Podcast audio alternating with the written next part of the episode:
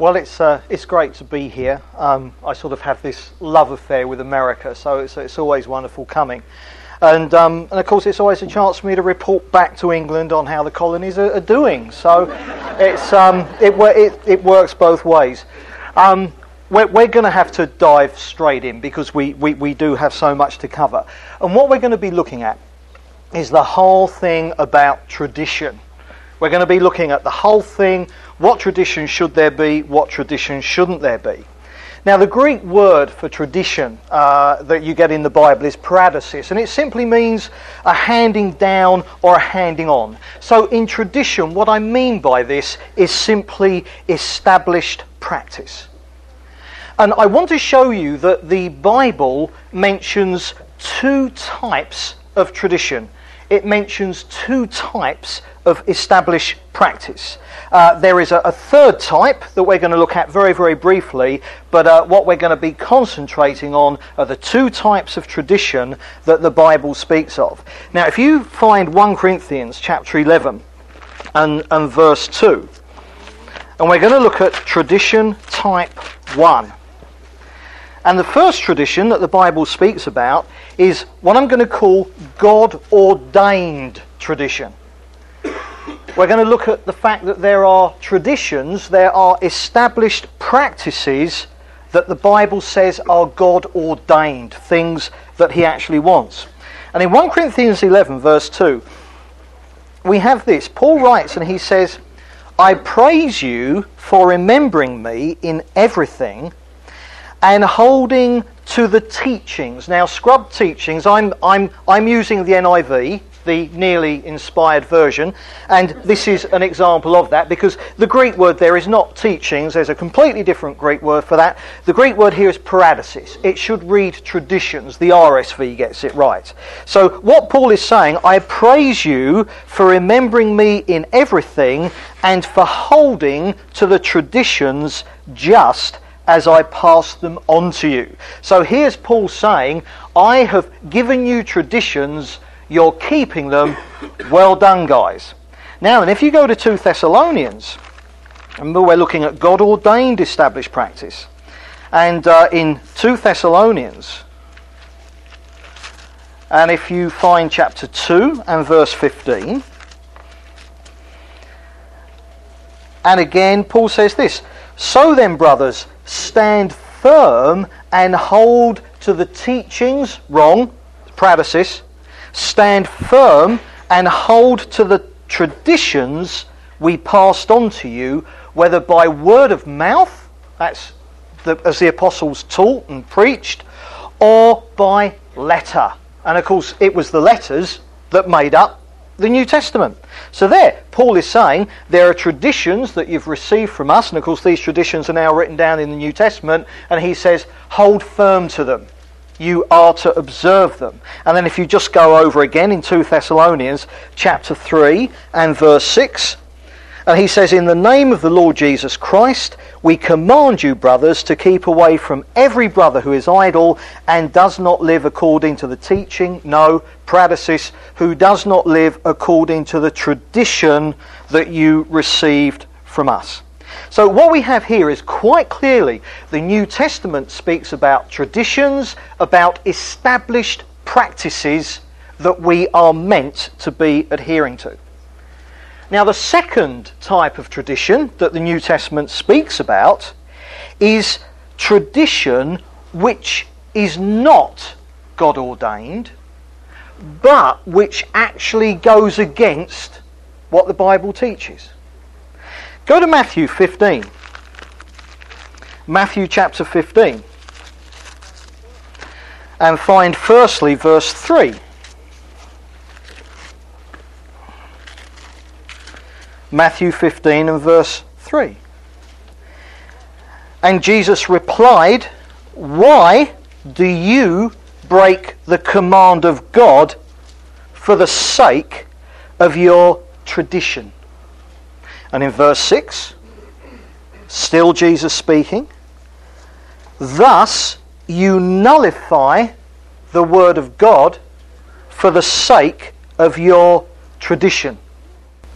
So here we have Jesus referring to traditions, to established practices that not only hadn't come from himself, not only hadn't come from the Word of God, but which actually nullify the Word of God. They go against the Word of God. So what we've got here, we have unbiblical traditions which go against biblical traditions and therefore become anti biblical traditions. Uh, go to the Gospel of Mark. Mark chapter 7.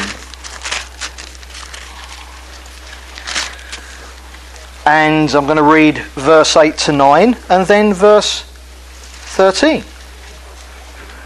Jesus said, You have let go of the commands of God and are holding to the traditions of men.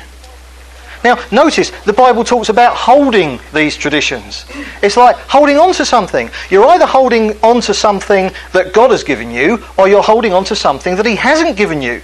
But you've got to drop what He hasn't given you before you can grasp on to what He has given you. And what Jesus is talking about here, He's saying, look, you've let go of what God wants, and you're holding what He doesn't want. Okay. Um, Verse 9, he says, You have a fine way of setting aside the commands of God in order to observe your own traditions. And then in verse 13, he says, Thus you nullify the word of God by your tradition that you have handed down. So there we see quite clearly there is biblical tradition established practices that God wants us to observe, but we are seeing here there's another type of tradition that not only doesn't come from the Lord, but which is anti biblical. If you keep these practices, then by definition you are not adhering to the practices that God Himself wants you to. Now, the third type of tradition, uh, and we're just going to mention this very, very briefly, is simply tradition or established practice which is neutral. It's neither biblical nor is it against the Bible. It's stuff that really doesn't matter. For instance, um, at our, our, our, own fellowship, the church back home that we are part of, traditionally on Tuesday evening we come together for Bible study. And traditionally we come together on Friday nights and we spend the evening in prayer together. Now, that's not set in stone. Uh, it's very convenient. Uh, the Bible doesn't say you've got to have Bible study on Tuesday nights. And as long as we're open to change it if we feel the Lord's leading us to, that's no problem at all. So you've got neutral traditions which are neither here nor there, and as long as they don't ever end up going against anything the Lord's doing, that doesn't matter. So neutral tradition, just put on one side. That is, that is not what we're, we're about uh, in these talks. And what we're going to be concentrating on a great deal is number two. We're going to be concentrating on the traditions which go against what God wants. Because it's these traditions that have damaged the Christian church so badly and which have prevented us doing the traditions that the Lord wants us to do. Now, the place that we've got to start, if you turn to Matthew chapter 15, the place that we've got to start is at something called the tradition of the elders. Now, I'm just going to read Matthew 15, verses 1 to 2. You probably don't know what they are. You will by the time we finish today. In fact, you will by the time this first talk has, has finished. And in Matthew 15, verses 1 and 2, listen to this. Some Pharisees and teachers of the law came to Jesus from Jerusalem and asked, Why do your disciples break the tradition of the elders? They don't wash their hands before they eat. Now, here it is in the Bible, the tradition of the elders. And uh, these people are coming to Jesus and say, Hey, you're not keeping the tradition of the elders. What's wrong with you? Uh, go over to Mark's Gospel. Let's just see this again. Mark chapter 7 and the first five verses. And Mark says, and Mark was written very much with Gentiles, the Romans, in mind, and so there's a fuller explanation. Matthew was written to the Jews, they knew all about the tradition of the elders. Mark wasn't, so there's a bit of explanation here, which is useful. The Pharisees and some of the teachers of the law who had come from Jerusalem gathered round Jesus and saw some of his disciples eating food with hands that were unclean, that is, unwashed the Pharisees and all the Jews do not eat unless they give their hands a ceremonial washing, holding to the tradition of the elders. When they come from the marketplace, they do not eat unless they watch, and they observe many other traditions, such as the washing of cups, pitchers, and kettles.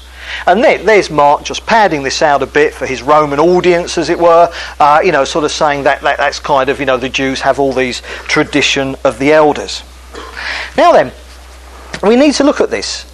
And um, we need to realise this. And it might come as a surprise to you. The conflict between Jesus and the Jewish leaders.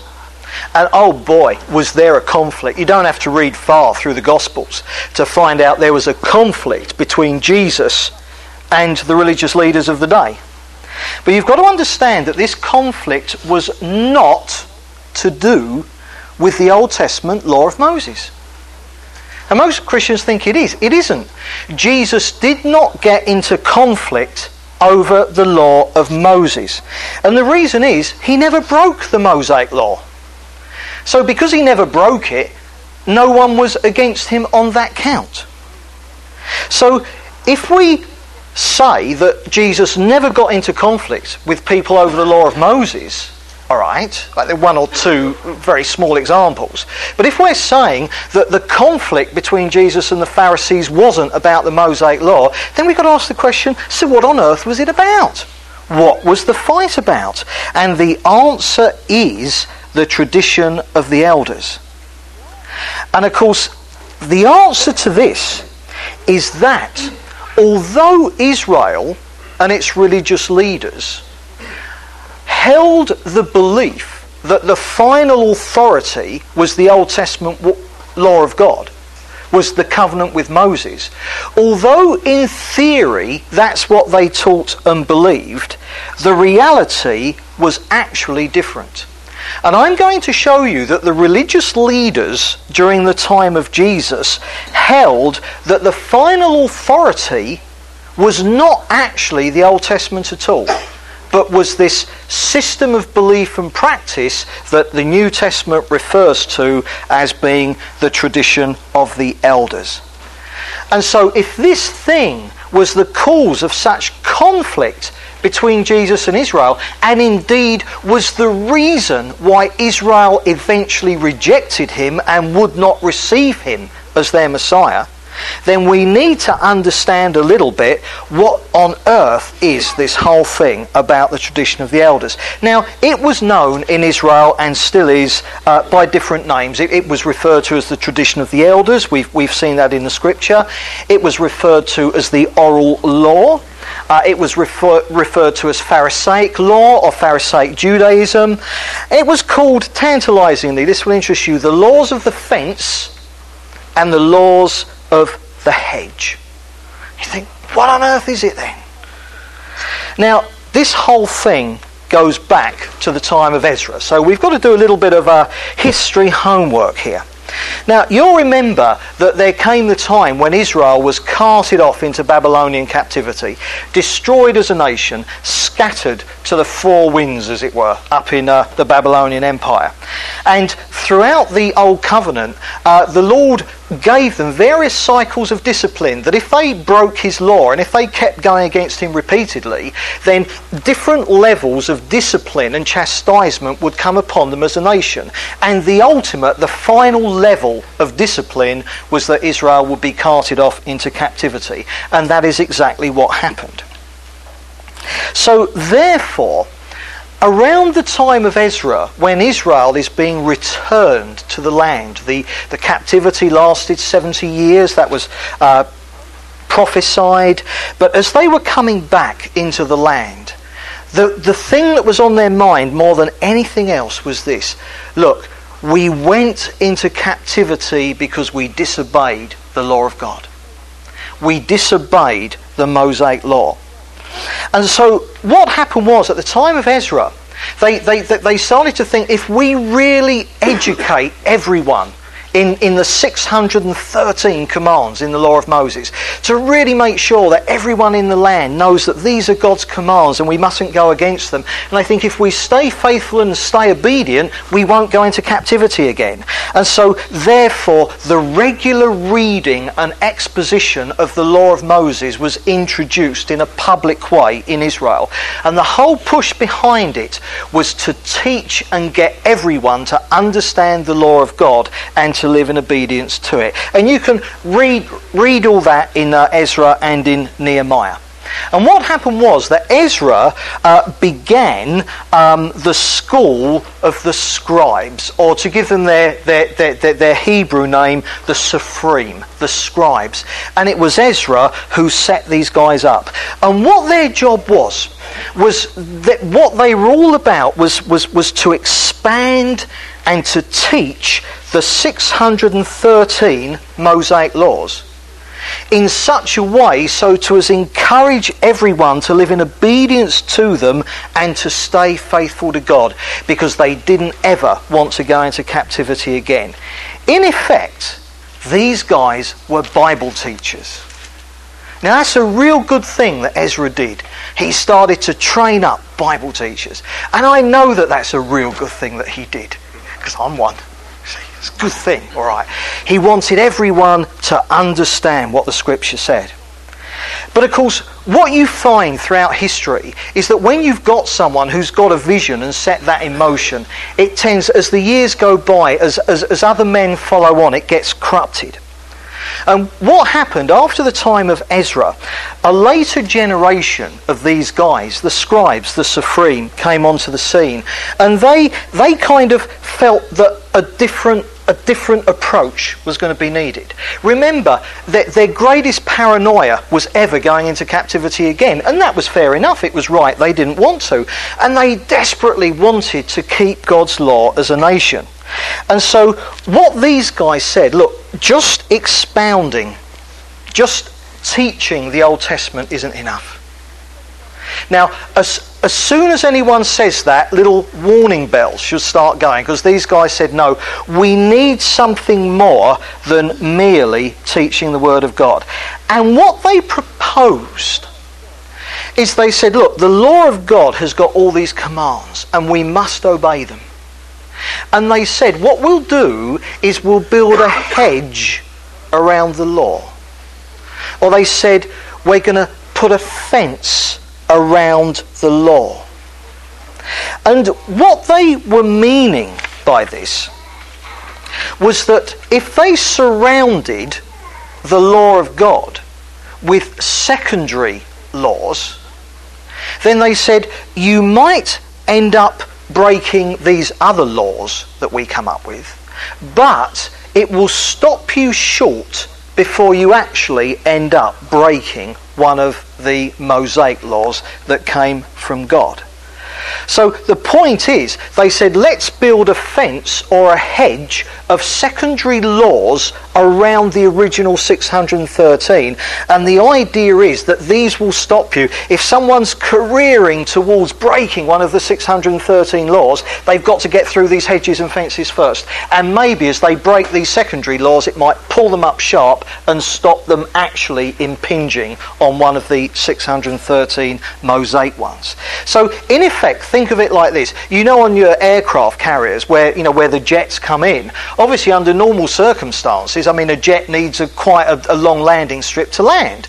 But on an aircraft carrier, there's not much room. And of course, as the jets come in, they've got this, this thing hanging down at the back, haven't they? And there's all these, you know, metal straps that go across. And it hooks on and it stops the jet before it goes off the end of the aircraft carrier into the sea. And that is exactly the idea behind this proposal that the Sophrim came up with to hedge the law about. Or think of it a bit like you have the speed bumps here. We have them in England, don't we? These, these bumps that you've got to go over that slow you up and bring you to a halt. And that is exactly what they uh, said they were going to do. And what they did is they developed a system of uh, thought or a system of logic which was called Pilpul logic.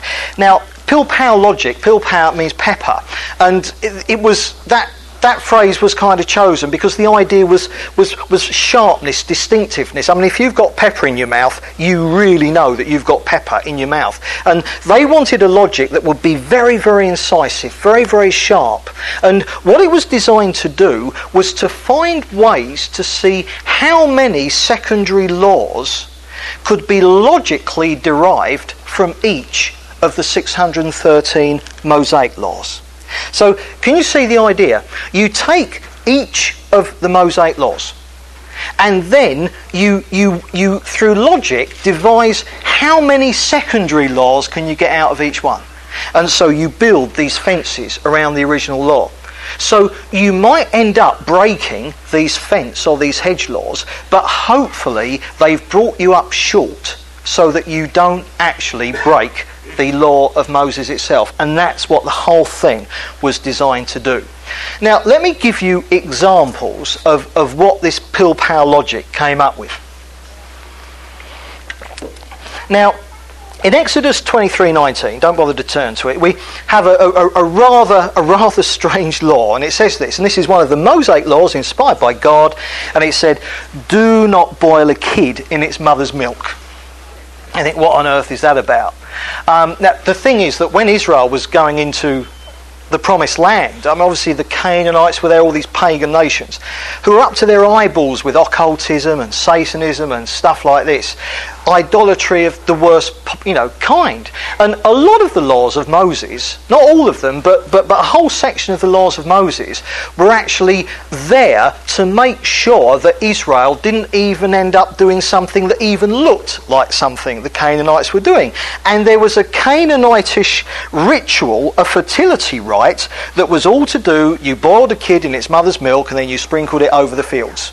And this brought the blessing of the gods on your harvest. So here we simply have um, an occultic, pagan, you know, sort of idolatrous practice that the Canaanites were doing, and, and, and God gives Israel this law. Not there's anything wrong with boiling a kid in its mother's milk, but the point was to keep them away from even the appearance of what the Canaanites were up to. So the intent of the law was simply to stop Israel doing anything that even looked like idolatry. And uh, when you get some of these strange laws, um, you know, sort of like your, you know, that often explains it. You know, I mean, all, all the things in, you know, in the laws about, you know, that women are unclean at certain times of the month. This is not objective, you know, that sort of like that holds for eternity. What it's talking about is that the Canaanites were shot through with fertility rites which were all tied up with sexuality, all tied up with immorality and times of the month and all this sort of thing. And so the Lord just, just wanted to make sure that Israel wasn't into anything that even looked like that stuff. So that was the intent of law. Now, enter Pilpul logic. All right?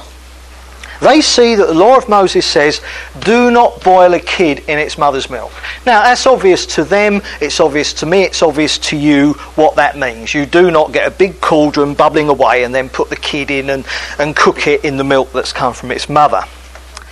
But Pilpul logic goes like this they say, look, in the normal course of events, you, you'll eat goat I've eaten goat before. It's not very nice, but it's quite edible. And they say in the normal course of events, we eat goat meat. And in the normal course of events, we also drink goat's milk. So you might sit down and you have a nice plate, you know, goat bourguignon or something like that. You wash it down with a, a nice, you know, chateau goat's milk. All right, afterwards.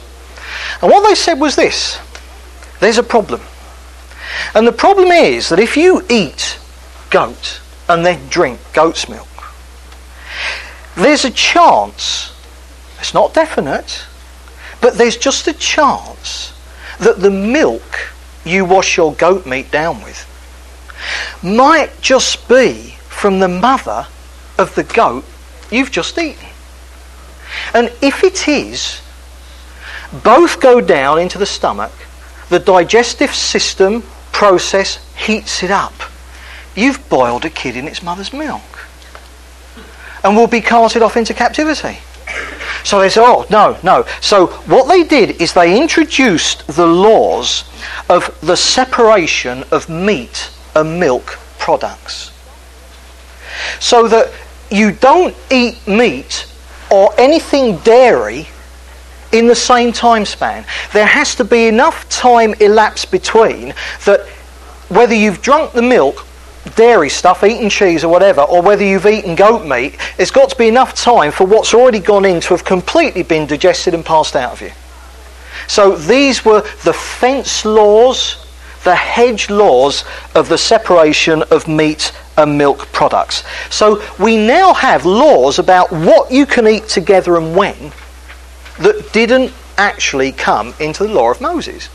Because the law of Moses didn't say any of that. It just said you mustn't, you know, sort of boil a kid in its mother's milk. But you see, it went further than that.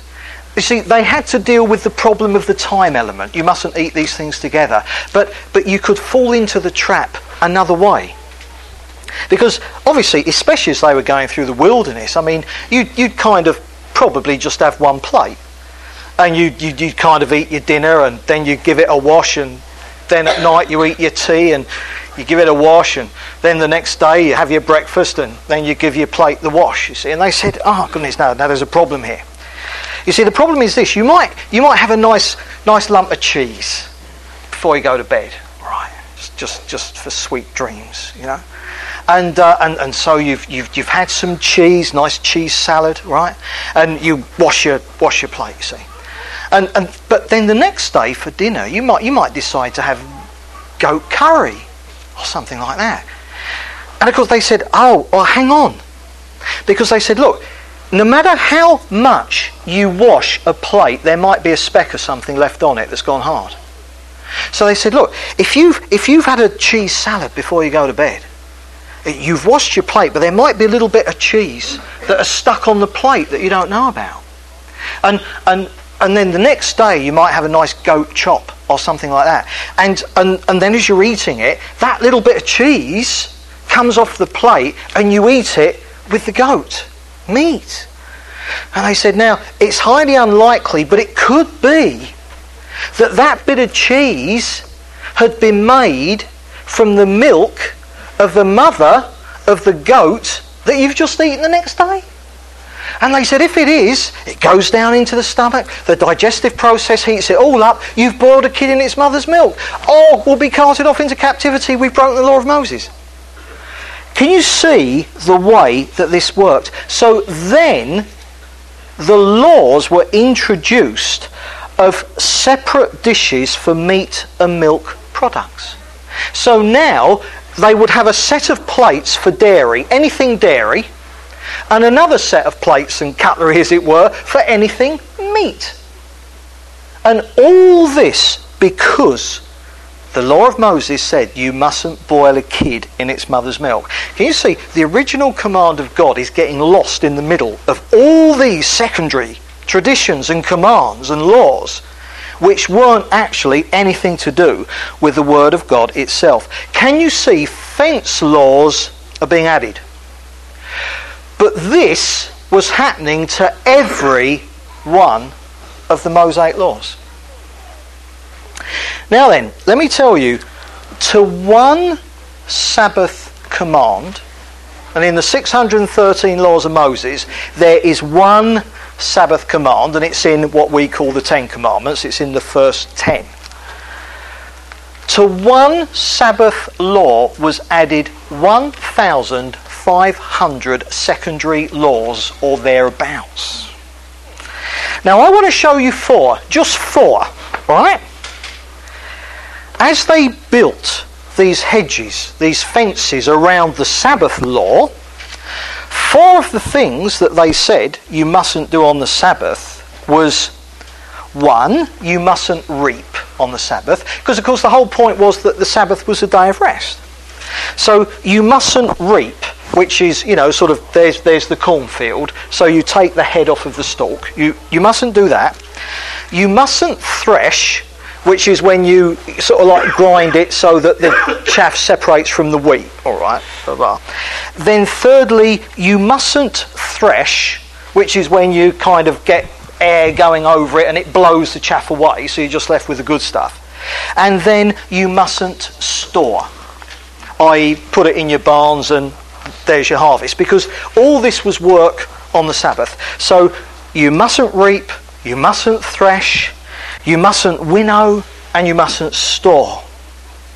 Now, therefore, Pilpul logic has these four laws derived from the Sabbath law. These laws weren't in the Sabbath law, they weren't in the law of God, they weren't in the Mosaic law, but they've got four more derived from it. But then they look at it, and Pilpul logic works that little bit more, and then it says, of course, and this means also that you mustn't walk in a field on the Sabbath.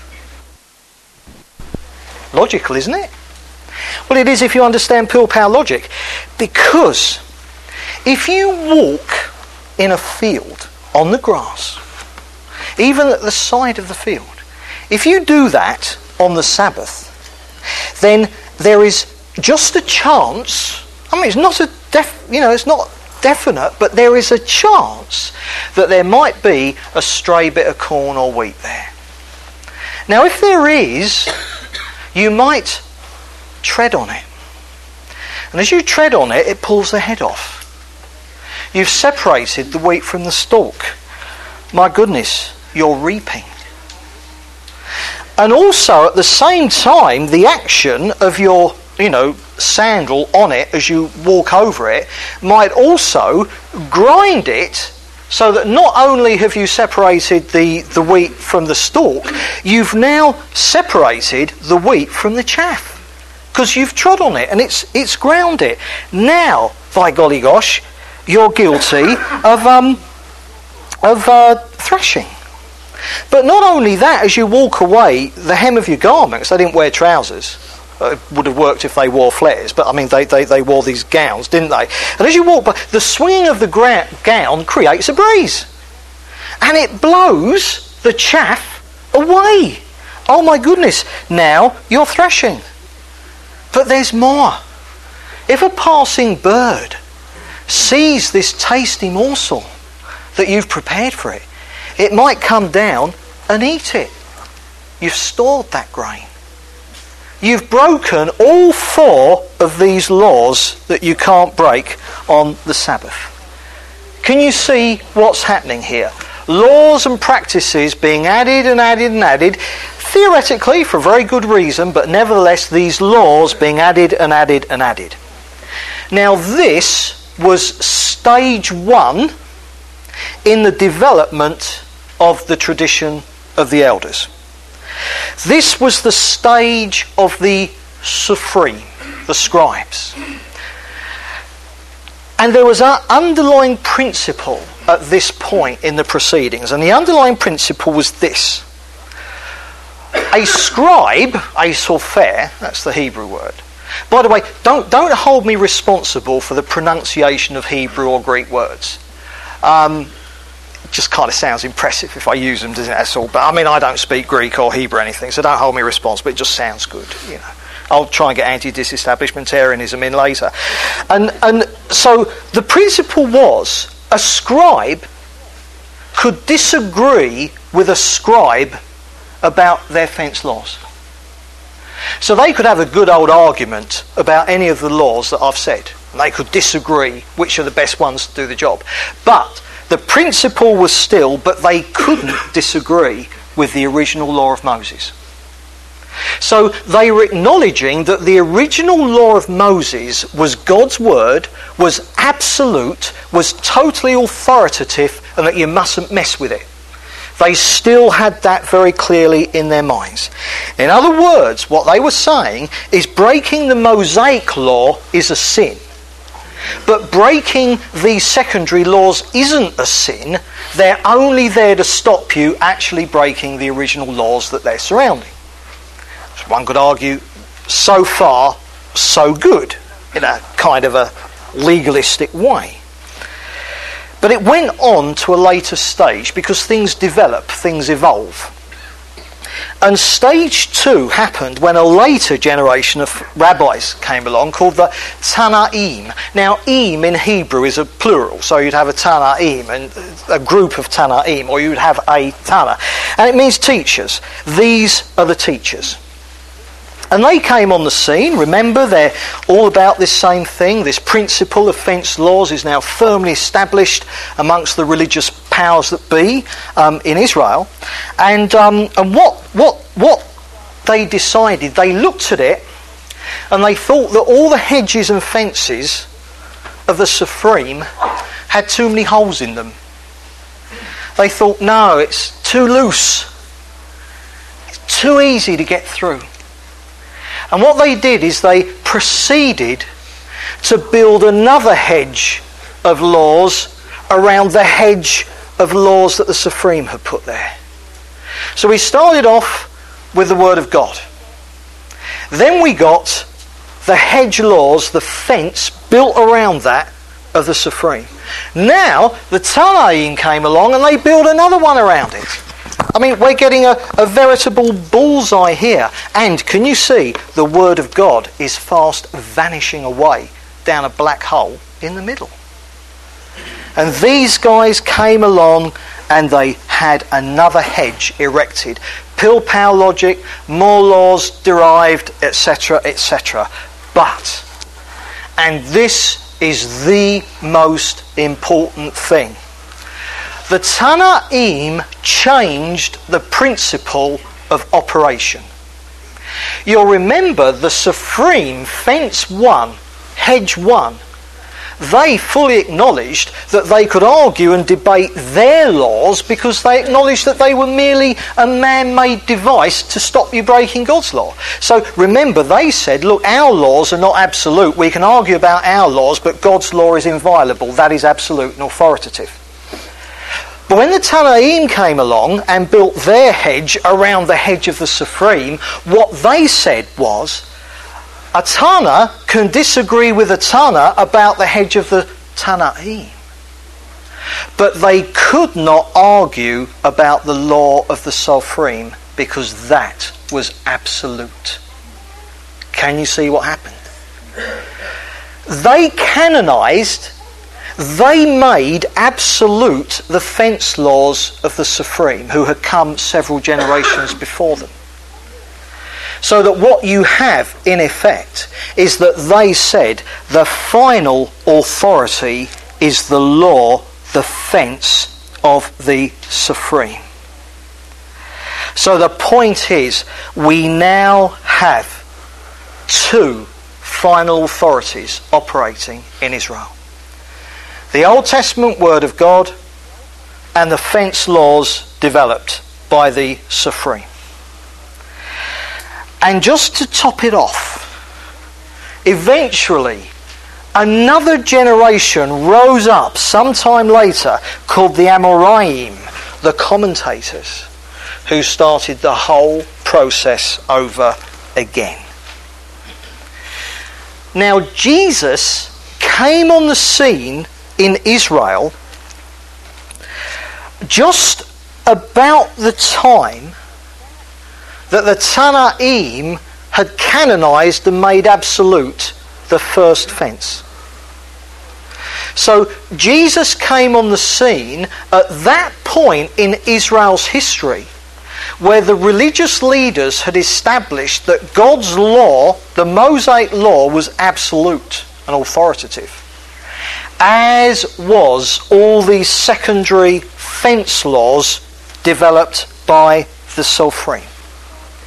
So that is the point at which Jesus came on the scene.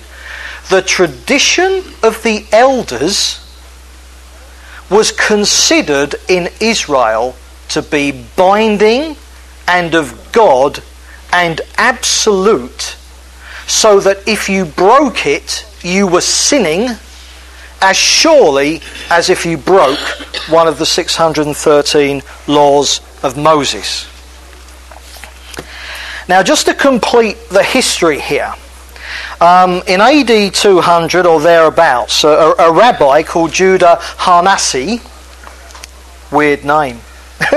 Beresford Job saying that someone's got a weird name. But that's a weird name, okay?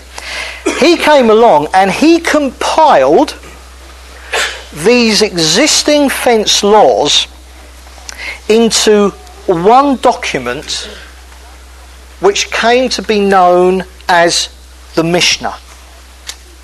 And the word Mishnah comes from um, a Hebrew word, um, shana, which means to repeat or to teach or to learn. Because they taught each other things by repetition. And indeed, that, that's why it was also called the oral law, because it was passed on by repetition. And so he did that. Now, um, eventually, uh, we, we, we, saw the Amoraim came along, and so they were called the commentators. Now, what happened in later generations? Other rabbis wrote a commentary. They, you know, they, you know, we, we, we have commentaries of the Bible, but rabbis were writing commentaries on these fence laws, which are now contained in the Mishnah, and that commentary came to be known as the Gemara, and Gemara came from the uh, came from the Aramaic word, which means completion, because they saw that the commentary plus the Mishnah, okay, was a complete work in itself. And then these two works combined together, the Mishnah, the laws themselves, plus the commentary, the Gemara, came to be seen eventually as a complete work, as it were, in two parts. And that, as one single work, became known as the Talmud. Talmud coming from uh, the Hebrew word lamad, which means instruction. And I think probably most people realize that when I talk about the Mishnah and the Talmud, I'm talking about what Orthodox Jews to this day consider to be their final authority. Now, there's another question that we have to ask here, and it's this How on earth did all this get justified? This is happening amongst the one nation that has the inspired Word of God, the Old Testament. And, and, and at the time of Jesus, Israel had the completed entire Old Testament. And we've got to ask how on earth did the religious leaders manage to bring Israel to the point where all this stuff was accepted as being absolutely authoritative and of God? Now then, let me take you back to the fact that I told you that one of the names of this uh, tradition of the elders was the oral law the oral law, i.e., the law that had been spoken. And what they taught, the teaching that developed through the generations was this. They taught that when Moses was on Mount Sinai, receiving the what came to be known as the Mosaic Law, the 613 commands that God gave him, that when he was on Mount Sinai receiving them, he received that law in written form, but they taught that God secretly gave Moses another law. But this other law that God gave him secretly was only to be passed on orally by word of mouth. The 613 Mosaic laws were written down, becoming initially the Pentateuch, the first. That's my best side um, eventually becoming the Pentateuch. But they said there was this other law that was given, but it was secret, and Moses was to pass that on orally. Now, let me tell you, this has absolutely no um, accuracy in history whatsoever. But what I'm going to do is now actually quote to you from the Mishnah itself. Now, the Mishnah is, is itself actually broken down into six sections, which are called orders um, or sedarim. All right. So the Mishnah comprises of six orders or six sections or, or six sedarim. And these six orders are divided down into a further 63 tractates. All right, individual sections. All right, so that, that, that's the way it's actually laid out. Now, I'm, I'm going to quote to you um, from, from the, the, the section uh, called Avot, and, and, and that means fathers, all right? And uh, so the tractate called The Fathers, and this is from the fourth section uh, okay, which is called nezikim or damages. Right? Don't worry yourself with that, but just, just so you can go home and check this out for yourself. It's not just me making it up as I go along, which is what I do if I'm not Bible teaching, by the way. But I'm not making this up as I go along. Now then, this is the quote, okay? This is Avot 10, verse 1. Moses received this law. Now, this is talking about the oral law, the tradition of the elders. This is the Mishnah. Moses received this law from Mount Sinai and delivered it to Joshua. Right? Joshua carried on from Moses, didn't he? Joshua to the elders. Now, by elders, they mean the judges. Remember when Joshua died, the judges led Israel through that section of time. The elders to the prophets, you know, Elijah, Elisha, uh, Isaiah, Jeremiah, blah, blah, blah, all right? And the prophets to the great synagogue. Shall I tell you what the great synagogue was? That's what the Sopherim were called in the time of Ezra. The great synagogue. So here the Mishnah says Moses received this law, this oral law, this fence law, received it from Mount Sinai, delivered it to Joshua, Joshua to the elders, the elders to the prophets, and the prophets to the great synagogue. So what the Pharisees eventually came to be teaching, and Jesus came on the scene in the generation after this teaching was accepted all right? What they were teaching was not that the Sophrim created this oral law, you know, as an aid to holiness. You know what an aid to holiness is in church discipline. One sin and you're excommunicated, all right, that sort of thing, okay? They didn't teach that, that this law was created by the sea, you know, by the Sopherim as an aid to, to keeping God's law. They taught that the Sopherim revealed this law because now was the time for Israel to receive this revelation that had been given secretly to Moses on Mount Sinai and passed down to Joshua and passed on to the judges and passed on to the prophets and then passed on to the Sopherim. So the point is this this oral law, this tradition of the elders, is given by the time of Jesus equal authority with the Old Testament. Because the revelation that they were teaching came through the Sopherim. The Sopherim just made it up to help people. But what these guys are now saying is that what the Sopherim did was brought a fresh revelation to Israel that was authoritative as the Mosaic law given on Sinai. And the reason that it was as authoritative as the Mosaic law given on Sinai was because God gave it secretly to Moses. And all these leaders of Israel have been secretly passing it on in the hundreds of years that followed until the right time came for it to be thrust upon a gullible, sadly to say, Israel. But we've got to understand something here. This is a philosophical point, but it's a very obvious one. Whenever you have the notion of two final authorities, you have to realise that that's a nonsense. It's a nonsense in the same way that you can't have a triangle with four squares. Or you can't have a square with ten sides. If it's got ten sides, it's not a square anymore if it's got four sides, is not a triangle. It's just nonsense. It's playing with words. And it is not possible to have two final authorities. You can only have a maximum of one final authority. And I'll tell you why. Because what happens when they disagree? And for anyone who thinks that they've got two final authorities, you haven't, you've got one, and you'll find out which your actual final authority is because that will be the one that you stick with when it conflicts with the other one.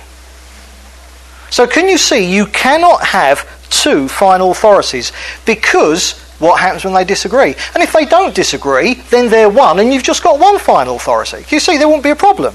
But here there was because all this disagreed with the actual teaching of the Word of God itself. Do you remember what Jesus said about God and mammon, money? Uh, you'll, you'll, if you've got two masters, you'll serve one and hate the other. So we've got to ask okay, the Old Testament as scripture, as the inspired, authoritative, infallible Word of God, as with the New Testament, claimed to be the final authority. Yet the Pharisees were saying that the um, oral law this tradition of the elders, um, this, this fence, this hedge, they were saying, but this also, along with the Old Testament scriptures, is our final authority. So we've got to ask a question here. And the question is this Is there any way we can ascertain for sure which final authority won out? Because by definition, they're going to conflict.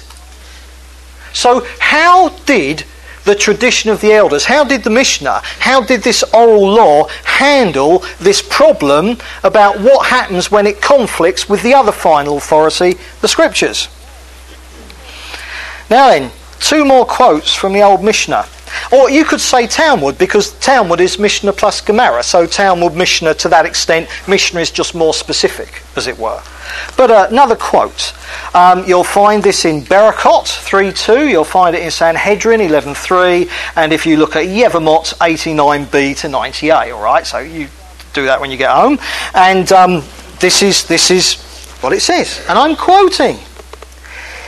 It is more punishable to act against the words of the scribes, the Sophrim oral law, offence number one. It is more punishable to act against the words of the scribes than those of the scriptures. That's a quote. Another one, Eruvin 21b. Sounds like something the doctor prescribes, doesn't it? But it's one of the bits of the Mishnah.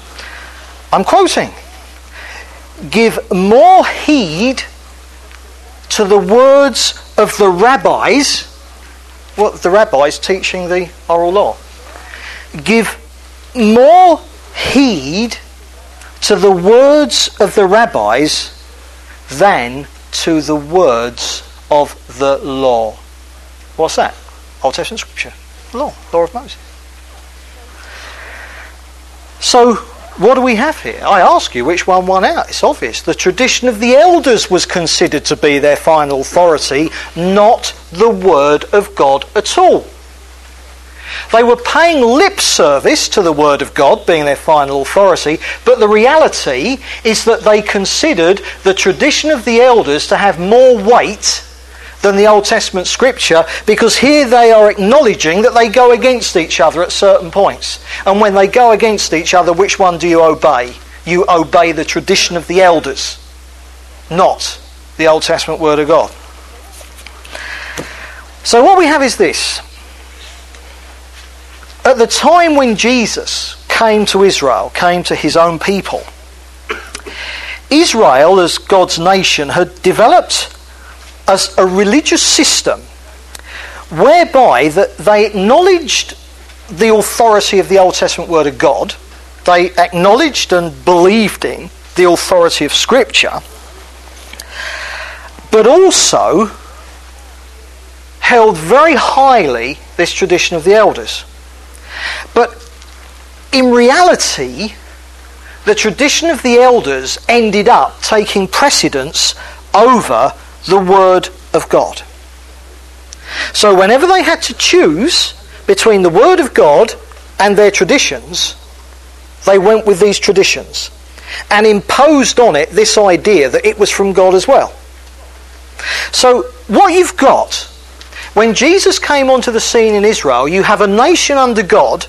You have God's people, a nation under the authority of the Old Testament scripture, and a nation who would acknowledge that the Old Testament scripture was indeed God's word. and saying it is God's word and we follow the Lord. But at the same time, actually going against the word of God, but having developed a teaching that said that it was God leading them to do it because these laws that go against the word of God came from God as well. So Israel had a religious system that enabled you to go against the word of God whilst claiming divine authority for so doing. That convenient. Man's will has taken precedence over God's revelation. Ideas that developed from mere men have ousted ideas that were in actual fact commands from God Himself. But God's ways have been pushed out and replaced by man's ways, but in such a way that the whole idea is it was God leading them to do it. So the tradition of man usurps and replaces the tradition of God, but does so in the name of the Lord Himself. So they were going against the Bible, claiming that God Himself was leading them to do so. Now, in the next talk, we're going to ask this question what did Jesus make of this tradition of the elders when he hit up against it? Uh, this, this so called, this oral law, this, this fence, this, this hedge, this Pharisaic Judaism. We're going to ask what did he make of it and how did he handle himself and others when he came up against it? So finish there, uh, have a break now, and uh, talk to fairly soon. For more information, contact the Chigwell Christian Fellowship on our website at www.house-church.org.